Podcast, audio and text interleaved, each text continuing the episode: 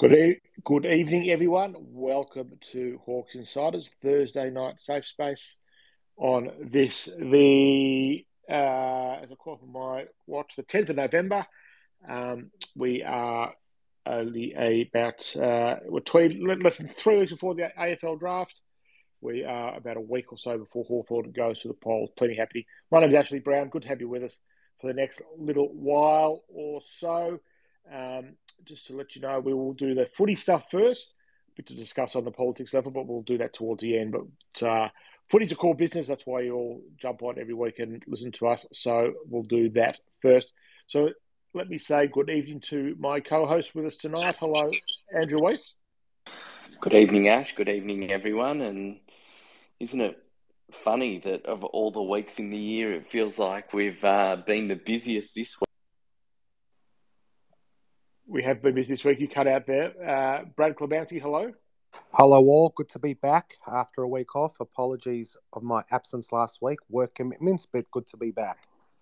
Uh, we have a wicket at the cricket. I think Rishabh has been run out for six. England, uh, I think India now 558 with a couple of balls remaining. Hello, Danny Prinz. Ash, it's good to be with you again tonight. Looking forward to a chat about football. Yes, there is a bit to discuss on the football front at the uh, the Hawthorn Football Club. Um, just to let you some housekeeping, we uh, we have recorded a podcast today with um, Peter Nankivell, uh, which will go up sometime soon. We're recording one with Andy Gowers tomorrow, um, and the rest of the board members and aspirants to follow not long after that. So we're in the middle of that, but we'll park that to the side for a little bit now. Um, and a reminder next week being our draft preview gangbusters edition. Cal Twomey from AFL Media, the draft guru, will be joining us at around this time for an extensive chat about the draft through the lens of the Hawthorn Footy Club. Of course, uh, Danny Prinz is our draft guru. And a bit later on in this spaces, he's going to look at the second round, who the Hawks are likely to pick with the second round pick. His story on the Substack about the first round is up now. We commend that to you highly on Hawks Insiders. Um, but we will start looking at the later picks in a bit tonight. Um, bit of news of the Hawks. Uh, Kade Simpson has joined Hawthorn assistant coach. We'll get to that shortly. Hopefully, someone who knows him a bit from his time at Carlton will be joining us at some stage as well for a bit of insight into what the Hawks are getting with their new defensive coach. But first, we promised we'd drop a, uh, we'd throw a bomb into proceedings, and we're going to do that now. Um, Brad, take it away. You, you, you, this is your sort of baby. You told me about it, I think it's great, and I know the person involved. Um, but this is your baby, and then I want to throw it open for discussion. And as always, please, if you feel free, you want to take part in the discussion, request to speak. We'll get you on as quickly as we can. Brad, the floor is yours. Thanks, Ash. It's not a news bomb, but it was an interesting discussion I had in the office with a recently retired player who's actually at the moment, Ash, you can confirm, but he is there. Would you say he's an assistant coach or he's a coach at a current club?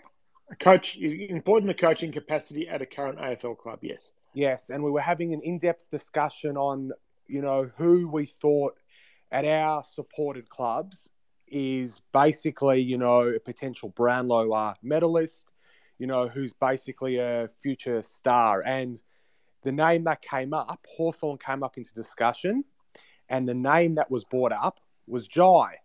And this said current assistant coach at a club claims that Jai Newcombe is James Worpel Mark II, if not a lesser player than James Worpel was. Despite Warps winning the 2019 Best and Fairest for us, this person believes Jai is going to follow suit. And I had a few stern words to say to him. Follow suit as in not winning, a, not necessarily winning Best and Fairest, but will reach his ceiling pretty quickly. He believes that Jai has already reached his ceiling and will not get any better. If anything, he's going to uh, regress in the next couple of seasons. And his reasoning for that, which is fair enough, I did disagree with uh, the thoughts because I think Jai is going to be an absolute superstar. But with Tom and uh, Jaeger going out, and as we saw last year when those guys didn't play, Jai copped a bit of uh, attention, and he had a couple of games where he did struggle. But the St Kilda game was a perfect example. In the first half, Windhager tagged him heavily. He struggled. he was able to go forward and kick a couple of goals, and I'm pretty sure he still ended up with 20 plus uh, possessions. And it was an interesting discussion because it got quite uh, heated. But I guess we've seen what happens with what happened with Warps at the end of 2019, and hindsight's a wonderful thing. But I know there would have been a lot of our supporters at the end of 2019 who would have believed with the emergence of um, James Worpel, with the inclusion of you know um, Jaeger and Tom Mitchell and Isaac Smith still at the club, and you know Liam Shiels was you know three years ago that you know Worpel had the opportunity to become one of our you know elite players and star uh, midfielders. Unfortunately, it didn't happen, but I just thought it was interesting, a very interesting uh, discussion, and be interesting to get people's thoughts. I don't know if anyone else has any thoughts or if anyone's got any uh, worries about Jai copping a lot of attention next season, but as I said to this person, Jai has played, I'm pretty sure, under 25 games. He polled 11 Brownlow votes last year, our leading Brownlow medal vote getter. And I believe with another preseason under his belt, he's going to be even better next season, being our number one. Uh, that was a uh, yeah good summation of, of the discussion, Brad. Um, couldn't quite believe it when you told to me, but uh, it is certainly a talking point among Hawthorn supporters, and he's going to be the number one midfielder for Hawthorn in 2023. It's going to start with him. So therefore, if, if teams tag, and teams don't often tag as much as they used to, but uh, if they do, it is likely that Newcombe is going to cop the tag. So that'll be fascinating to see where he's ready to be the number one midfielder at all times, and whether he how he cops the tag. Because that's right, Windhager did a pretty good job on him for at least a half of the game. I think it was the second game of the year at uh, Marvel Stadium. So, Danny, what were your thoughts on that? Do you think, uh, looking at things objectively, is, is, is there any truth to that sort of thing that he may be close to ceiling, or do you think there's still tremendous upside in Jai Newcombe? Ash, you and I spoke earlier today, and you told me you were going to drop a bomb, you and Brad. Uh, I wanted to know what it was, and you said, "No, no, you're going to have to wait, and I'm going to. I want to get your live reaction." Uh, there is so much wrong with that take from said AFL coach. I think I understand possibly where the point might come from in terms of Newcombe's fully developed adult body that he already has, and maybe there's not a lot of sort of potential strength development from that point of view, that which was similar to Worpel when he entered the, AFL system. He was a he was a, a boy in a man's body and he was ready to hit the ground running and he was able to do that. But there are, I think that's where the similarities start and stop with Newcomb and Worpel and their respective situations. Don't get me wrong, I think next year Newcombe will have some up periods and probably quite a few down periods, especially because, as you mentioned, he will be our number one midfielder heading into next season. And he's going to cop a heck of a lot more attention and he's going to have to navigate his way through the tags that inevitably will come. But all young players that are emerging as stars of our game go through this period where they have to work through how to play through a tag. That's not that's not you know just for Jai Newcombe. What Jai showed us this year in his first full season at AFL level is that every time we thought we had him worked out as a player, he showed us another trick or another string to his bow. Initially, I thought this is a good young player who loves to tackle, but he can't get a lot of the footy. That was in his first season when he came in in, in, in that game at the SCG and was phenomenal tackling everything that moved. Then he showed us he can find the footy in close. And then I thought, okay, he's a clearance machine. That's fine. He, he's going to be the guy that gets it and gives it out a la Tom Mitchell. Then he showed us he can win it on the outside, and he's, his endurance base is fantastic, and he can move from contest to contest. And I thought, okay, well that's good. Then the Windhager situation happened, and he sat on him, and I thought, well, what's he going to do to work his way through this? He went forward, he kicked two goals, he broke the tag, and then he ended up, like Brad said, having over twenty touches for that game. Every single time this young man's been challenged, not only has he stepped up to the plate, but he's taken his game to a level that rises above the challenge that he's faced with.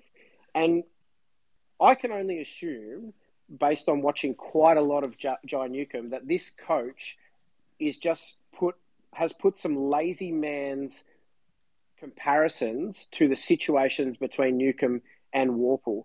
The other thing that leads me to vehemently disagree with this assumption is that Worpel did all those things in the year where he was given free reign because Mitchell had broken his leg and then struggled the next year when Mitchell came back and took that mantle as the number one midfielder. Next year, Jai Newcombe will be given the opportunity to be the number one midfielder, but he's already shown that even when he's not, he can still be incredibly effective in different roles. So I couldn't disagree with that um, that summation of Jai Newcombe's ceiling anymore if I tried. And I could keep talking for plenty of time, but I know we want to get other people's opinions, not just the Daniel Prince show. So um, yeah, I disagree uh, with my whole whole body and soul on that opinion. Weesey?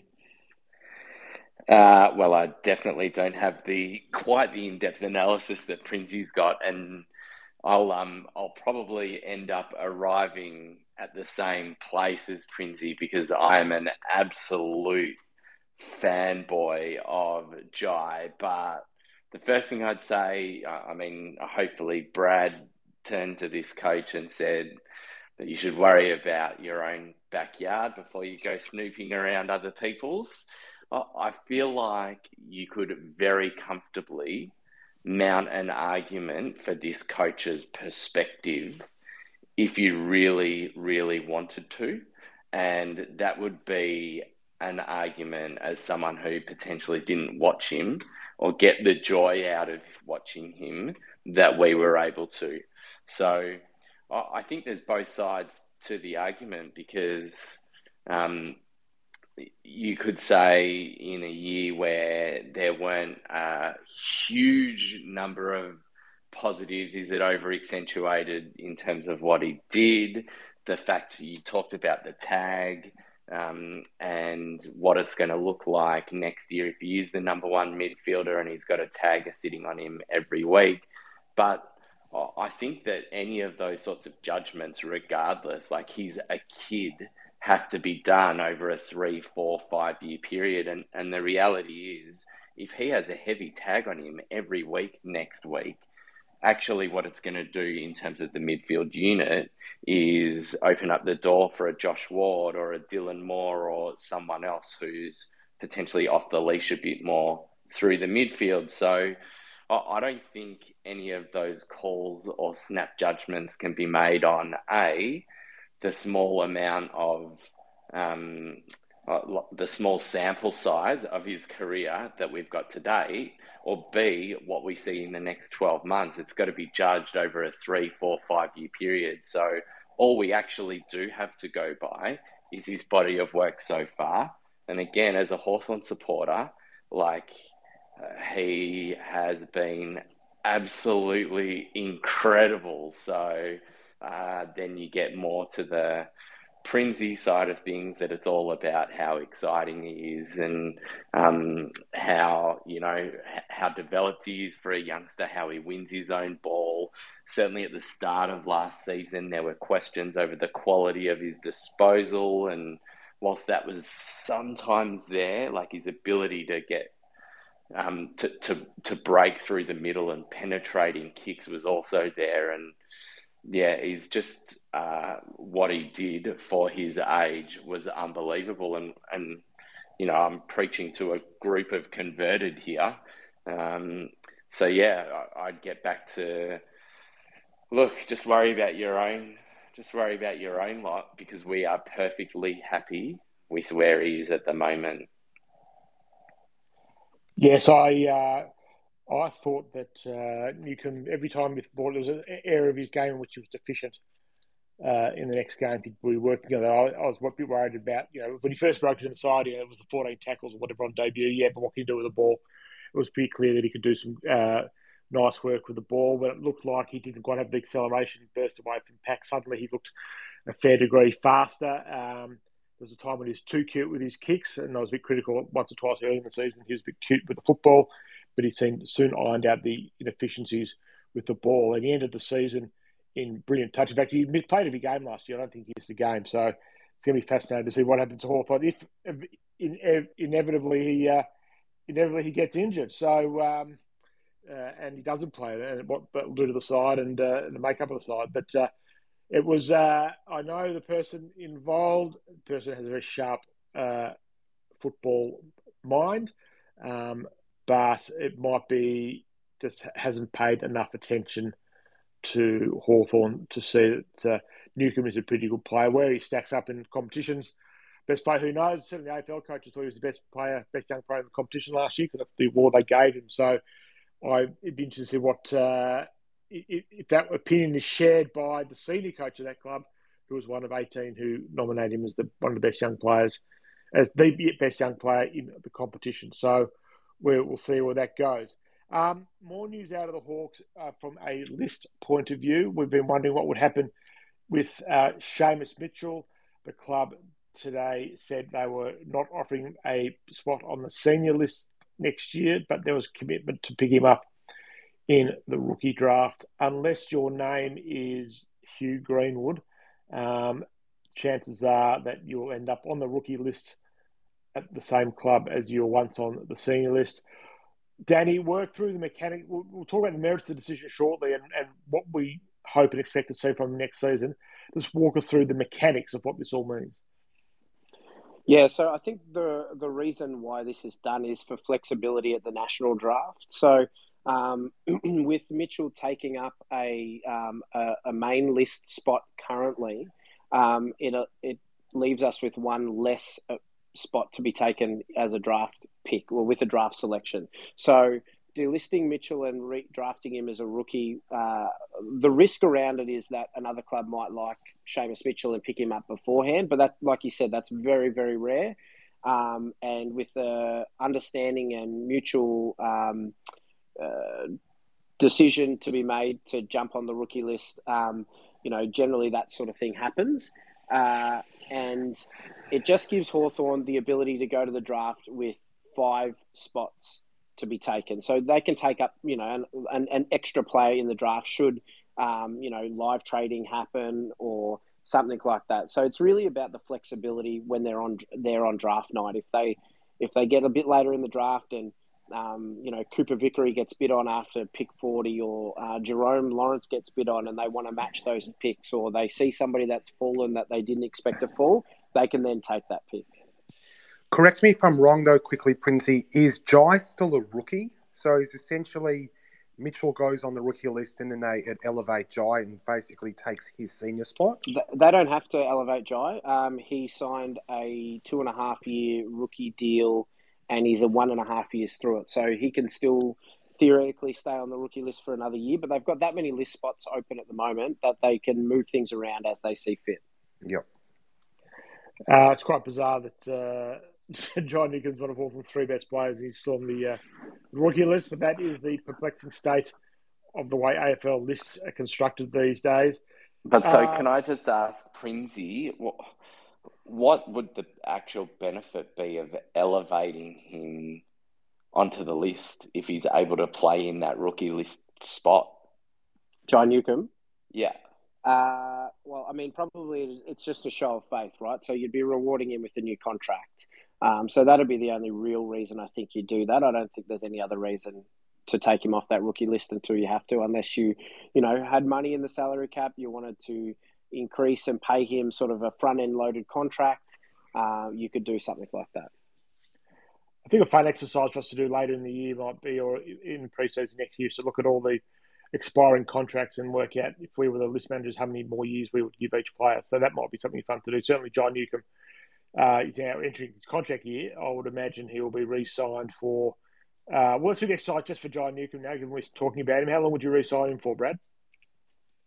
Jai, I think he does. At, I'd give him at least a, uh, probably a, a four-year deal. I know Hawthorn don't like giving long-term deals, but he's young and he's arguably in our top three best players, and he's earned the right to at least probably a minimum of a three-year deal. What do you think, Wesley? Yeah, I'd be. Uh, I mean, obviously, the consideration has to be given to the balance of all of the other players and contracts on the list, but I'd have no issues giving him a four year deal. I certainly, Sis is obviously on the five year deal, and I'd be very cautious about any five plus for anybody. Um, but I would have no hesitations giving Jai uh, giving Jai a four year contract. All right. Now we've got Howard Kotton on the line, the great Howard Kotton, uh, one of the doyens of football writing in Melbourne. Howard, for all he has, has many great qualities, but one uh, major fault in that he backs for Carlton. We've invited him on to uh, join us this evening. Kade Simpson, after a distinguished 20 year career, it must be said, at the Carlton Football Club as a 300 game player, the last couple of years as an as the as a coach for the AFLW program.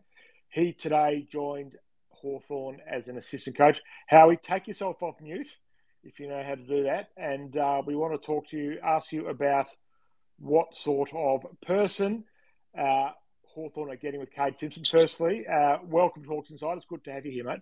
Yeah, great to be with you, Ash, and everyone. Um, yeah, look, I know that when I, I did the uh, piece on uh, Simo for the uh, record, when I interviewed him for the 300, uh, celebrating his 300th game, and he mentioned to me at that time about uh, his, you know, aspirations in football and where he wanted it to, to go.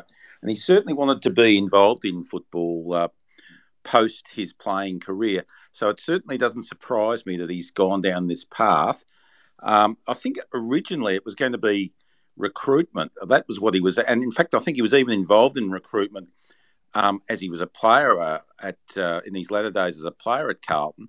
And then obviously it's gone down, as you mentioned, um, the the path of development coach, and I think he was involved certainly with the AFLW program, but even I think maybe with the men's program very briefly. And now, of course, uh, with the, he, has gone on to uh, to be a, a, line coach at uh, at the Hawks, and so it's really been a progression. And um, and I think you know it's been something that he's planned pretty well. Maybe not as well planned as the Hawthorn senior coach's uh, progression, Ash, but certainly um, he would be. Uh, you know, he's he's got his uh, his life fairly well in, in order, and he's always had that aspiration to be a coach, and I, I wish him the best. Look, there's the the the uh, aspirate or the the view about Simo is that he's um, a pretty quiet sort of bloke, certainly off the field. But if you look at if you cast your mind back and watch Carlton games in, in the past, he was certainly a team leader um, on the field, and he was always directing traffic in that back half.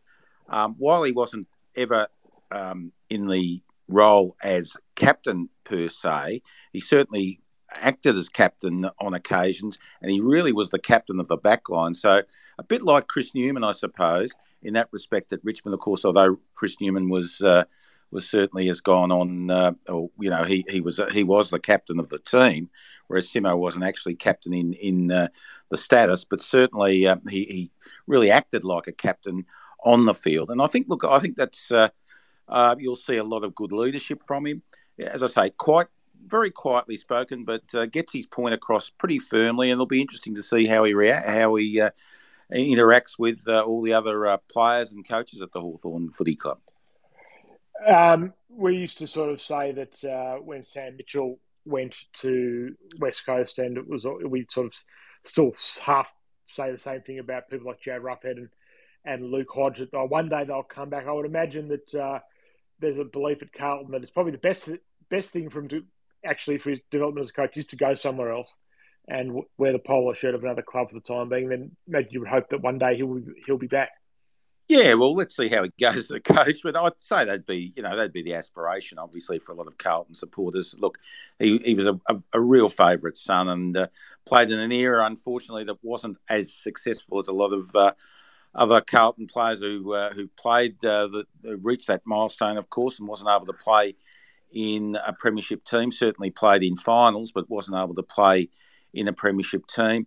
Um, and you, yes, I'm sure he would uh, like to uh, come back at uh, at some stage and uh, maybe come back uh, when uh, the team is, you know, is a little bit more successful in than he in his era. But look, he did he did everything possible to to be a successful player, and his preparation. I remember talking to Brett Ratten about this, um, and you know, Brett, of course, was number seven. Simo was number six. Simo got rather um, nervous when he was, um, you know, given that number because he was, you know, next to to Rats and uh, and uh, Andy McKay, I think at that stage, so he's between those two. Um, but he really learned a lot from them, and his preparation was uh, fastidious and second to none. So I'm sure that's what he'll uh, imbue in the uh, in the Hawthorn players, uh, the Hawthorn defenders that he'll be he'll be under his control, and I'm sure they'll learn a lot from him. But yeah, look, um, eventually, I suppose you know the not the fairy tale, but uh, you'd like to see uh, eventually the favourite sons go back. But I think that it's for his development, as you as you quite rightly point out. I think it's the best thing for him to get out of that uh, program and get out of that environment, get into a new club, a new environment, and I think that will benefit him with, without any question. Yeah, a few people have done that in footy. Corey Enright's the same, spent his whole playing career and then started off coaching at Geelong yeah. and real, realised he need to get away. He's gone to St Kilda for more reports. Um, he's he's doing great work there, and then a, a few others as well. Who uh, Daniel Giansiracusa to Essendon is another one whose stock as a coach has really risen yep. since leaving the Bulldogs to go to Essendon, having been at the Dogs his whole footy life, really. Yeah. So, but you know, as I say, there's the perception about Simo that he's a quiet man and he's you know he's a nice guy, and he's a nice guy. His parents are very nice. He, I, know his parents quite well. We, my wife and I, went away uh, to Tasmania. Actually, I think you remember Ash that we went to a, Tas- a couple of Tasmanian games. My wife, of course, is a Hawthorn supporter, as you know, and so we went to see Hawthorn and Carlton down in Tasmania, and we stayed in the same. Um, hotel complex as Mr. and Mrs. Simpson, and they're very, very nice people. And uh, Kade, um, uh, I caught up with Kade actually, I think at the airport that uh, just after that game, and he he knew that uh, my parent, uh, that uh, my wife and I had stayed at the same complex, and he was quite.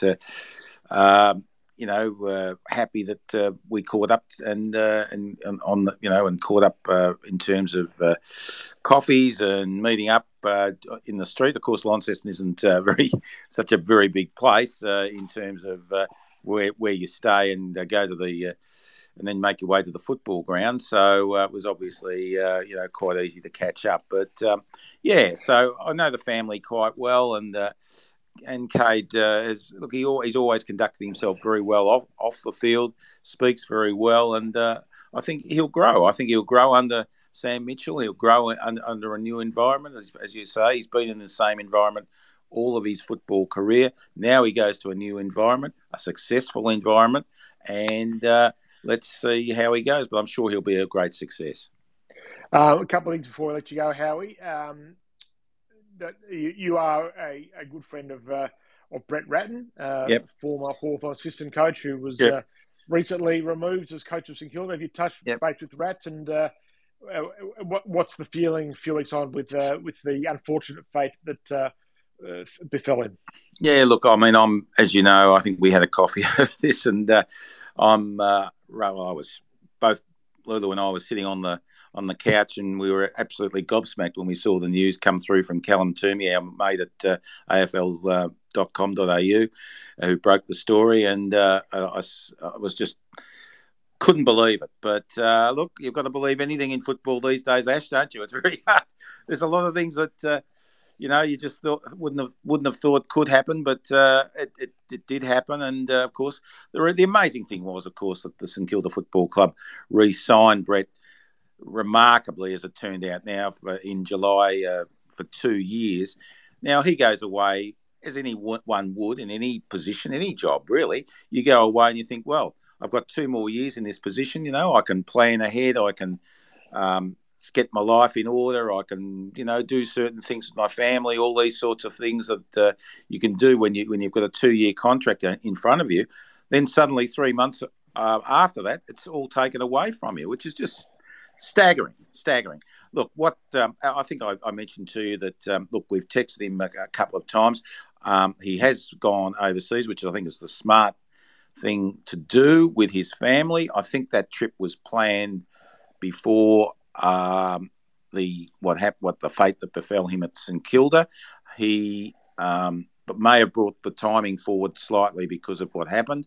Um, we will catch up with him face to face. My wife and I definitely intend to catch up with him face to face and uh, discuss matters. and see exactly. I'm sure that he'll have a very interesting spin about uh, what actually happened there. Um, but look, I I feel very um, very you know sad for him, and uh, it's happened to him twice now. I think he's an excellent coach, and I think everyone at Hawthorn would accept that. An excellent coach, and uh, he'll get a job again. He'll get a job as a an assistant coach, uh, maybe not as a senior coach. His days as a senior coach, I think, are probably over. He may he may not believe that, but my view would probably be that it'd be very difficult to see him getting a job as a senior coach. But as an assistant coach, I just don't think there's too many better, Ash. I really don't, and uh, I'd say he'll definitely uh, find his way into a position at the club. The unfortunate thing, of course, was this happened in mid October early October, leaving it make it very difficult for him to get a job. I mean, it's all the positions were taken, or most of the positions have been taken. Um, Simo, of course, has got the, the role now at Hawthorn, but really most of the ones have have, have been uh, have been filled, and it's very difficult for Rats to uh, to to get a, another position. He's been given, of course, uh, has been well documented the six months payout, which I don't think is adequate to be quite honest. But uh, anyway, um, he's got that six months, but then that, that'll take him up to what April and then what happens? So um, yeah, look, it's not a good situation. Not, I mean, there's no, no, no sacking can be pleasant. There's no, you can not, you know, there's no way that you can um, turn this or, or manufacture it in a very pleasant way. But I think the way that it was done was uh, particularly uh, ruthless and uh, clunky. There's a lot of words that we could use to describe it, um, but not very professional either. Last question, Harry. For, uh, we thank you for coming on, and I think you might yep. have stepped out of the movie to talk to us, we appreciate I did. that. I did. Um, I want to know what you, you, are someone who's written and uh, observed footy for a very long time. Uh, yep. the, the, two views on Hawthorn. One is that uh, they're taking all the necessary steps. The other one is that they've cut their list too deeply. And as someone who's a Carlton person, and you were there when Carlton arguably did the same thing around 2015, 2016, the early Bolton days. Yeah. Hawthorn cut too deeply, or is it have they taken they scratched the pull off the band aid at precisely the right time? I reckon they've done the right thing. I really do. Um, I don't think um, you know Tom Mitchell's been a terrific uh, acquisition for for Hawthorn over uh, over the period that he was there. Of course, won the Brownlow, but you know, was he going to take you much further. I'm really not. I really don't think he was. Jaeger O'Meara the same, terrific player, and got obviously got his body right. And as we saw, there was no doubt of his ability when he, which he showed even at the Suns. Once he got to Hawthorn, got his body right, and has been a, a really good player um, for the Hawks. But the thing is, with the way that your list is, I think at the moment, I just think that you've got to look towards you know the next within you know three or four years down the track, and I think that's where Mitchell's looking. Tom uh, Sam, Sam, Mitchell, of course, sorry, is where he's looking, and I think he's looking three, three or four years down the track, and you know, okay, Jack Gunston as well. You definitely one. You would be winning a few more games with those with that trio in the team. Take a little bit of pain at the moment but then build it up to uh, with some uh, uh, smart recruiting and some good drafting uh, to a situation whereby in three or four years, I think the Hawks will be uh, ready to uh, to challenge again. And I think it's very much taken from the template that Mitchell saw with Clarkson in early in his tenure at Hawthorn. Obviously, he had the advantage of having uh, Franklin, Roughead, Lewis, etc. in that draft, which is the, the other thing is, I suppose, now with the possibility of Tasmania coming into the, the competition, you want to get in now with your draft picks before you know a, ta- a, new a new franchise like Tasmania or maybe another franchise comes in, and suddenly all the draft all the good draft picks are gone. So I think that take your medicine now, get a good get a get some good players in into that system, and then eventually, three or four years down the track, we'll be ready to challenge again. That's the way I see it. All right, very very last question. Yep. A, a number. How, how, many wins Carlton next year? Uh, I would say absolute minimum thirteen. There you go. Absolute you minimum, and they have to they have to be in the final in the uh, finals without any question. I mean, anything else is a failure. I've been a big Vossi fan, as you know. I think Voss has done a terrific job with uh, in the first year. Just remember that the first year that he was there. Um, so there was a lot of, um, you know, feeling out the, the looking at the uh, at the uh, group that he's got, looking at the strengths and weaknesses of the players. So you know, he wasn't going to make any instant decisions. He's made quite a few interesting decisions in, in uh, the postseason. There, one, one particular with Liam Stocker, which is a player that Carlton invested a lot in um, into to actually get him. And now that he's been uh, dispensed with um, or released, it's there's been a lot of discussion among uh, Carlton supporters about the rights and wrongs of of that decision. But um, I think he's made he's certainly made decisions. It's going to be his group going forward, and no doubt that uh, you know, as I say, very disappointing to miss out. Obviously, so close in the final game against Collingwood, beaten by a point. Um, but now you go away, you take your medicine, and then you just say, right, we've got to. The absolute bottom line is we have to win. Uh, well, as I say, I think minimum is 13 games and make the finals in uh, 2023. Howie, always a pleasure to talk to you. Thanks for coming on and giving us uh, a bit of insight to Kade Simpson and uh, and Brett Ratten, who is fondly uh, who, who, all Hawthorn people have fond feelings yep. for. So thanks, mate. Good talk to you, and we'll yep. talk to you again soon. Pleasure. Good on you guys. That is the great Howard P. Kotton. Um, I want to go back to Seamus Mitchell quickly. Uh, Brad, before we finish up, what does he need to do? What do we need to see from uh, Seamus Mitchell in 2023? I think he just needs some uh, consistency playing at our Box Hill. I think when he was drafted, you know, we were all really keen to see how he would go. He's got pace. He seems like he's got pretty decent skills. Princey would know more about him, but he was touted as, you know, potentially a really good player and someone who we would have seen play quite a bit of senior football. So he's obviously struggled to get continuity into his game our Box Hill, but I think he just needs a full season of consistent footy at Box Hill and I think he can earn his way back onto our list. We're going to have, you know, our list is going to still turn over a bit, at least at the end of next season. Um, so I think he's got potential. I think he definitely deserves the rookie spot. Um, but yeah, I think just a consistent season of Box Hill, and then hopefully we see him play for a few senior games uh, in the coming years. Is he following the same path as uh, Wesley's Dylan Moore? Dylan Moore was like rookie list, and you know what was thought to be his final season, and really on his last chance. Uh, would that be the inspiration for him? Yeah, I mean, there's there's precedent there. I think if you look uh, in terms of precedent through history, uh, it's not significant significantly positive, but you know, all he's got to do is keep working hard and um, hope that he gets another shot. And yeah, it, will be really interesting to see how the next three or four weeks, and then uh, turns out in terms of the draft and spots, and um, Prinsey will, will be able to uh, answer this more. But the notion of keeping that one list spot open or two list spot op- spots open for the pre-season supplemental period and and potentially having a spot in the mid-season draft, it'll just be interesting to see how Mitchell falls into that piece, that, that part of the jigsaw puzzle. Yeah, I think, uh, know, we're also excited by the, the package that Mitchell offered when he was drafted. And hasn't had a chance to get his body right. Hopefully, this will be the catalyst, and the you know the, the scare of going back to the rookie list might be what gets him out playing regular footy.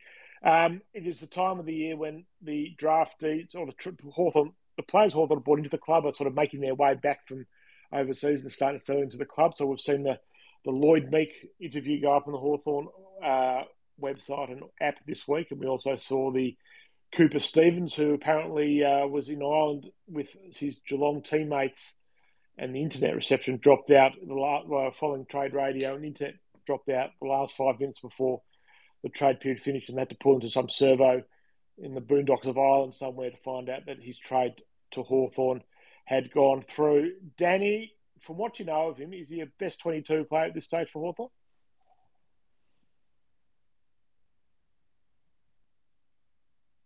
Danny?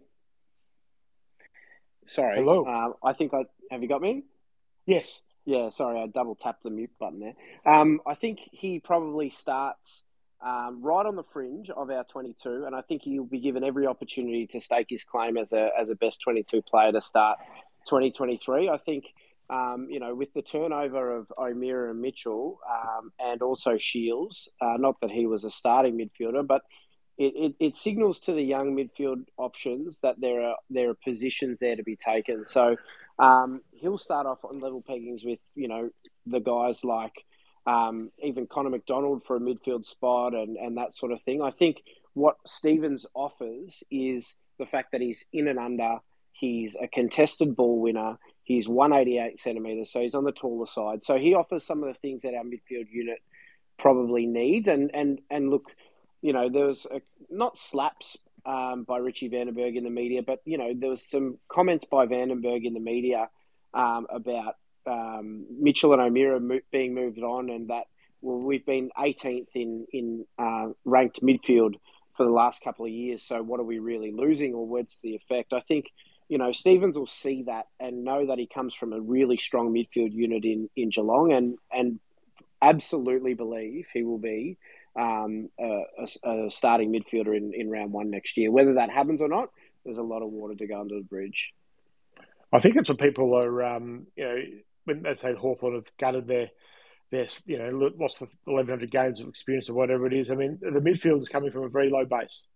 So why not make some wholesale changes now and go young and get them to grow together? I think that sometimes gets lost in the discussion that uh, as, as Vandenberg did make it, it's not like it's a premiership midfield being traded out of the club at its peak. It was a midfield that was struggling.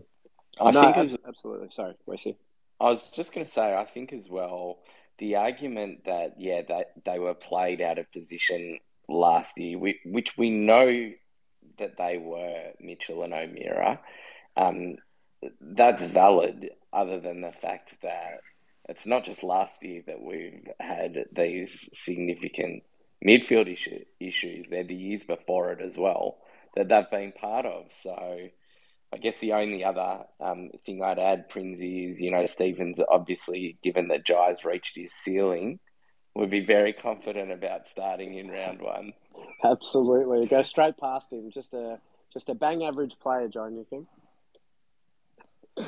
Yeah, it's just. Uh yeah, just a player apparently. Uh, or we'll see. Uh, I think Josh, maybe there's bulletin, some bulletin board material there. Um, in terms of more footy news from the Hawks, uh, we think the coaching staff has now been finalised, um, but we will see what happens when that. Uh, they're going to announce something. I think next week they actually announce the final roles uh, for everybody in the uh, in the coaching staff. We know that Christian might be defensive coach anymore, given that uh, Kade Simpson's taking that. We've got a couple of other, uh, you know, who goes to the midfield, who takes the forward line, uh, who does the rucks, that sort of thing. We're going to find all that out uh, pretty soon. Um, AFLW season is well and truly over. Jazz Fleming has made the 40 player squad for the 22 under 22. Uh, the Player Association putting out, given how Hawthorn gets robbed by every year in the Players Association and various things. We don't have, hold that great hope that she makes the uh, the top 22 as good as her debut season was, but uh, you know she's got a bit of time, I think, to make that squad before uh, uh over the next couple of years. Um, I don't think there's too much else to talk about in terms of on-field matters. We see missing anything football-wise before we turn to the off-field stuff? No, I think we've covered everything on the agenda from a from an on-field football point of view. So uh, yeah, by all means, hit go on the on the political side of things.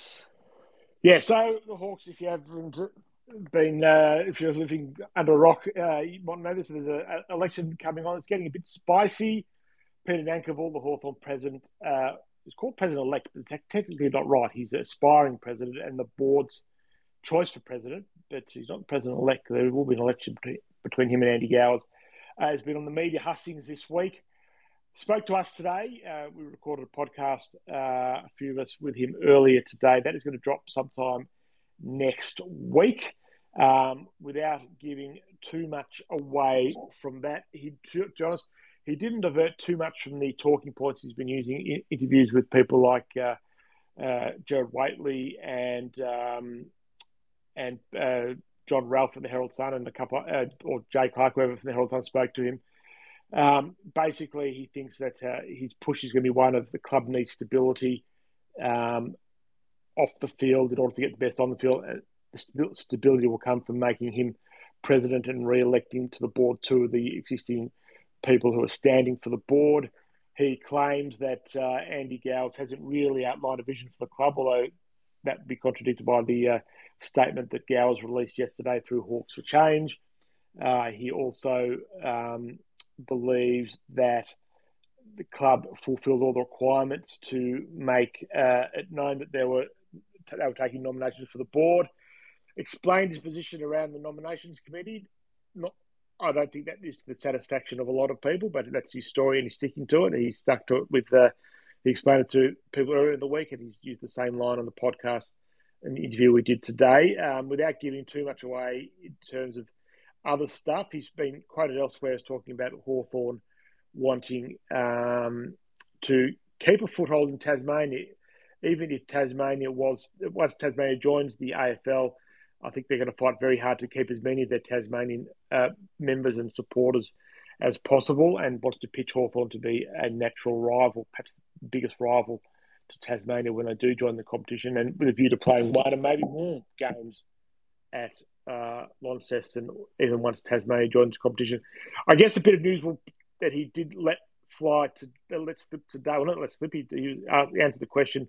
We'll talk more about it when the podcast comes out. But we won't be seeing any, any action on Dingley till 2024, which may come as a disappointment to a few people out there. I know are really keen for that to happen as soon as possible for real news update, But for a number of reasons, and pretty much all out of the club's control. Danny, you're on the, uh, the discussion today, so I don't know what you think, but uh, it looks like it's going to be really slow going for Dingley, and uh, certainly the plans for AFLW to play home games there as early as next season won't be happening because the facility won't be anywhere near ready.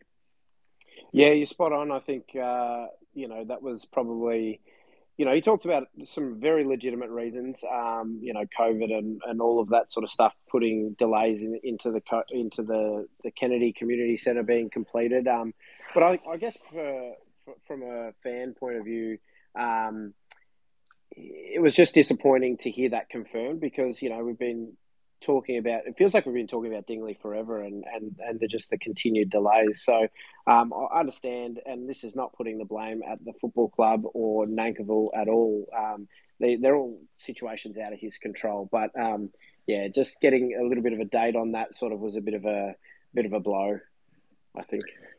Yeah, that's right. It's it's, it's going to take a while um, for it all to happen. He said if you drive past there now, uh, so if you go in there, you'll be breaking the law because it's built it's a construction site. But he said it's you, the grading works have started, and you can sort of make out where the ovals are going to be now, and you can sort of work out where the uh, the facility, the, the, sort of the buildings are, are, going to be situated on the property. So it's very very slow progress, but progress has started. Looks like, but uh, yeah, no, uh, yes, without without um, without uh, giving too much away because obviously it's going to drop as a pod. Did did he explain why? Was it a financial issue? Is it more in terms of having the fund, all the funding necessary at the right time? Is it a um, contractor issue? Did, did it, he highlight why it has taken so much longer than everyone hoped? I think it's a combination of a lot. I mean, it's always the perfect storm in, in, in a bad way. It's a combination of COVID delaying a whole lot of things. The construction industry is really. I mean, the, the, the lack of the lack of raw material in the building industry. Anyone who's trying to build at the moment would, appreciate that. It's hard to get your hands on raw material, so there's been that. Um, just the whole process, even the fundraising, like that last bit of fundraising, they need to slow to a trickle during COVID as well. So they really got at a bad time. By my calculations I think Dingley, they first expressed an interest in buying the property. I think the first it came out in 2015 or at the latest 2016. Dingley's been on the cards because one of the reasons Hawthorn didn't pursue an AFLW license at the very beginning was because they felt the biggest priority was Dingley and they didn't want to be diverted from that. So that's and that all took place in 2015, 2016. So it'll be close to 10 years. By the time they finally move in there, it'll be a project 10 years in the making, which is a very long time. It's a very very long time for, for that to happen. Most clubs, uh, you know, in some cases, clubs have, have, have opened facilities and revamped them and moved back into them in a much shorter period of time. The Hawthorn's been digging around thinly, so uh, it will happen. It's, it's going to be very slow. But the interview with Nagle was interesting. Not a whole lot of. I mean, I commend to everyone to listen to. If you want to make an informed choice at the upcoming elections, we, you know, it's mandatory to listen to the to the interview. But you ha- haven't heard him do much interview in the media before. It's certainly worth a listen. Um, and he's a good person, Pete Nankivell. You'll draw your own conclusions as to whether he's the right person uh, to be the next president of Hawthorn Football Club. But certainly, he's coming from a from a good place. Um, but we'll leave everyone to draw their own conclusions. We are recording our podcast with Andy Gowers tomorrow, and that will drop. We're going to probably put that up quite soon because, to be a bit cheeky, we want to get in ahead of uh, the rally that Hawks of Change are doing with Andy Gowers on Sunday at three o'clock. That uh, if you're on their database, you will have seen a link to that. But we're going to be cheeky and drop our podcast with him a little bit before, so uh, you'll get an inkling for what he has to say. Uh, Nick will ask some questions of Gowers that will certainly be that he felt Gowers hadn't answered satisfactorily. Danny, would that be right? That we'll be dropping uh, those as questions to him tomorrow.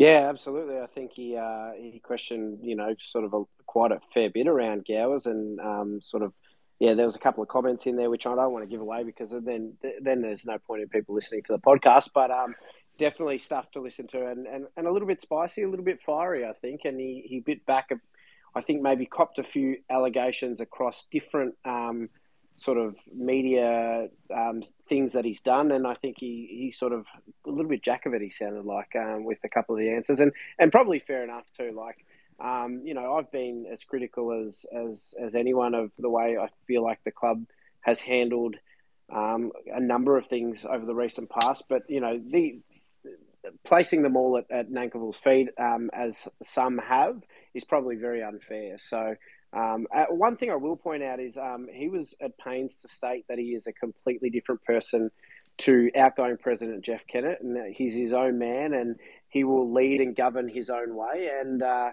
I, I think. Um, I think you know, if if nothing else, there'll be a lot of people that are pretty happy to hear that. Um, and yeah, I think uh, I think it'll be really interesting to see and, and unpack with uh, with him how what that really looks like. So you'll, you'll get a bit of a feel for that in the pod uh, when it's released.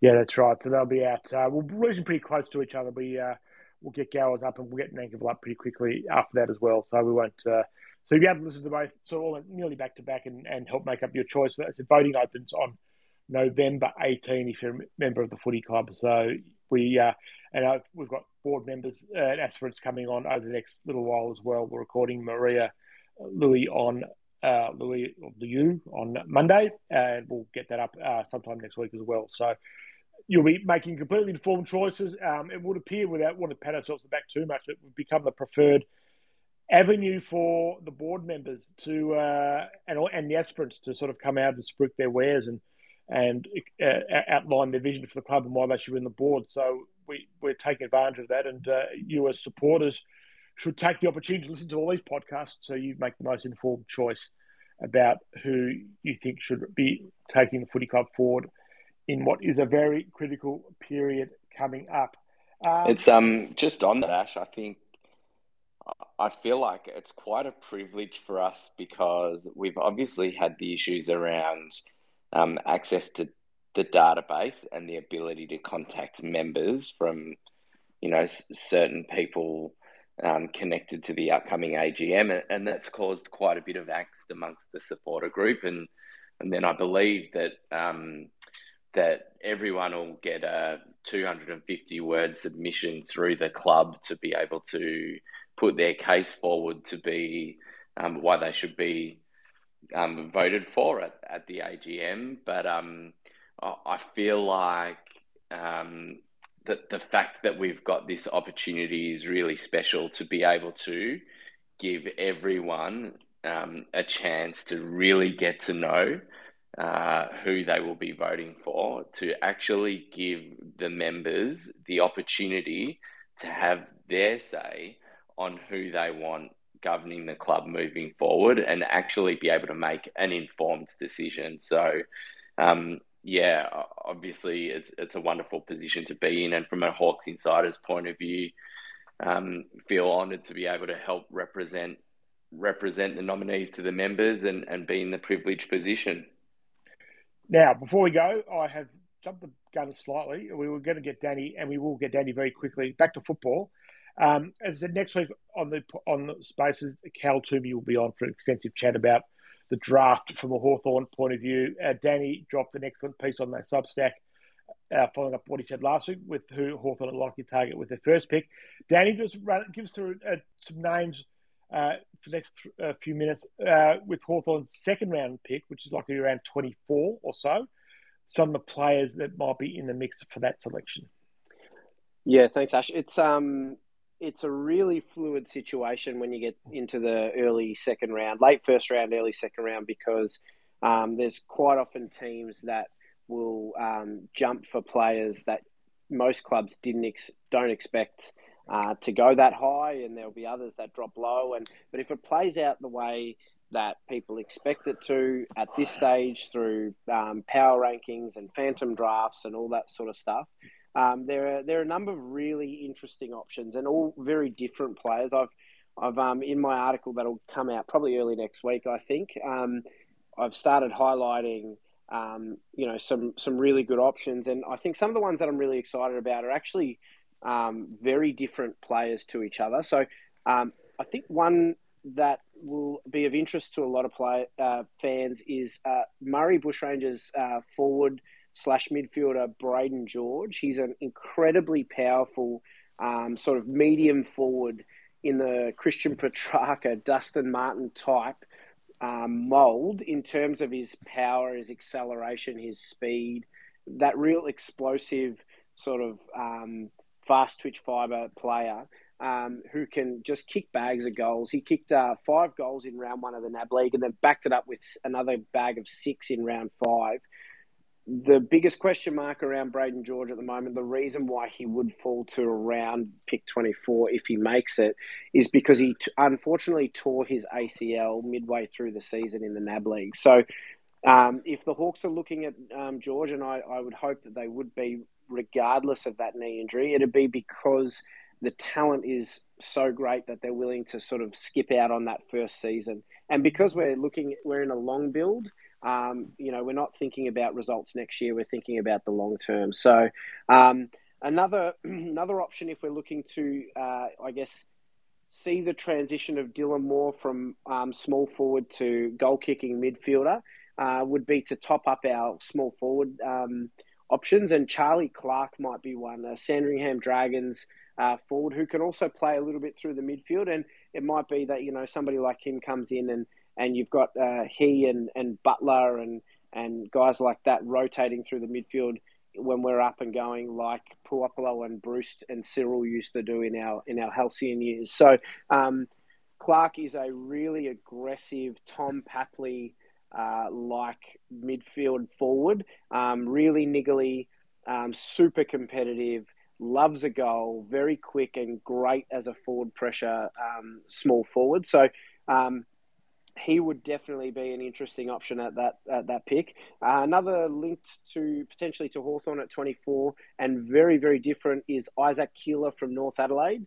Um, he's a forward ruckman. I think he probably ends up as a forward at AFL level. His endurance base isn't great, and the the Crows had access to him as a next generation academy talent and actually passed up that opportunity to um, to match a bid on him, uh, which is interesting and probably raises a couple of alarm bells to clubs. But I think the pure talent of Keeler at 198 centimeters with his uh, X factor and his athleticism and his ability to move around the ground um, means that you know he'll be one that'll be looked at regardless of potentially some of those red flags.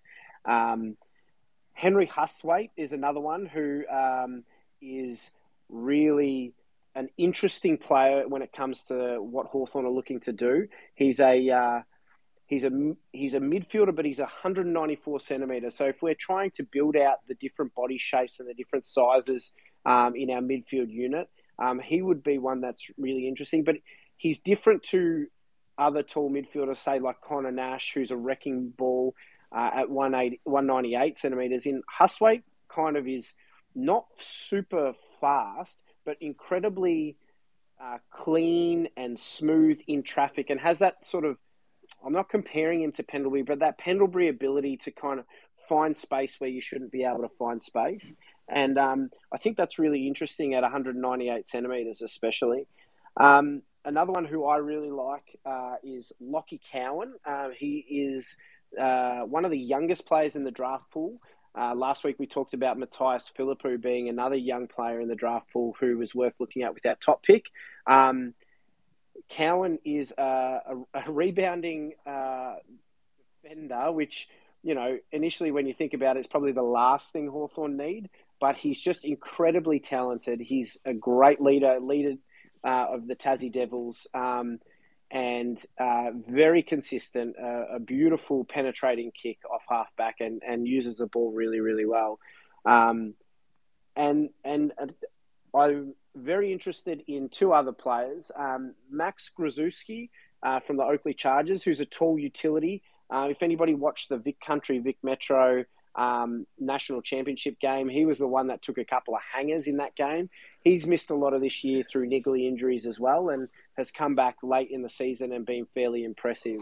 Um, a little bit short to be, I think, a, a key key tall. He's 193 centimeters, um, but uh, I think you know as a third tall or potentially a second tall behind a Mitch Lewis up forward, he has the ability to play both ends, so you might be able to develop a real swingman there.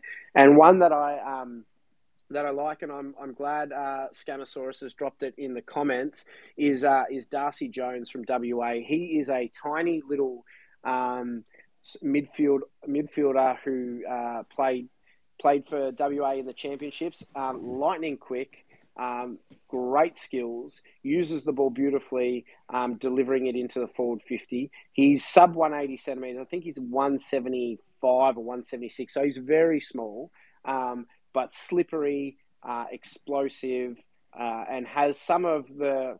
And again, we, we rush to compare players to, to greats of, of, of the game and, and, and emerging um, guns in the AFL, but he has some Shai Bolton type qualities about him in terms of some of the things that he does around the footy. So, um, you know, off the top of my head, they are some of the uh, options I think that'll be in and around pick 24. I don't think they'll all be available at 24, but I think uh, I think you know a couple of them probably will be. So. Um, uh, again, we don't know. You know, I, I, think with the the news on Seamus Mitchell, I wouldn't be surprised if there's lots of conversations happening um, now in the lead up to the draft on draft night around trying to jag another pick between pick six that we currently have and pick 24. So maybe trying to get our hands on one of the GWS picks or something like that um, using the flexibility that we have with the multiple later selections and future selections. So it'll be one to watch on draft night and, and one to read about. Of uh, I'm putting together sort of uh, profiles on all of these draft draft prospects at the moment, and they'll come out. That'll hit your Substack sometime ne- early next week.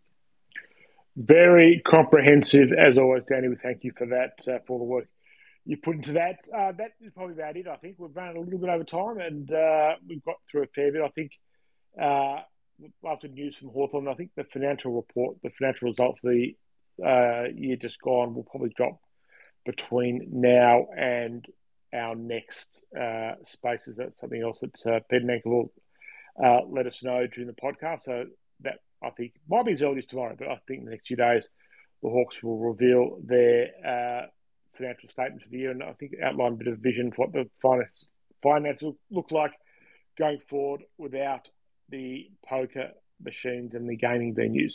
So that has been it. Um, thanks everybody. Look out for a fair bit from us. Lots of uh, stories on the Substack. Lots of podcasts. Both uh, said Peter Nankivell, Andy Gowers in the next few days as well. Uh, thank you for your support of Hawks Insiders. Fifty dollars for a year, five dollars a month gets you the very best sports content there is. Paul, you've got 30 seconds. A quick question. Hey guys, I just a quick question. Um, are we looking at any of the delisted free agents? I just haven't heard much in that uh, realm.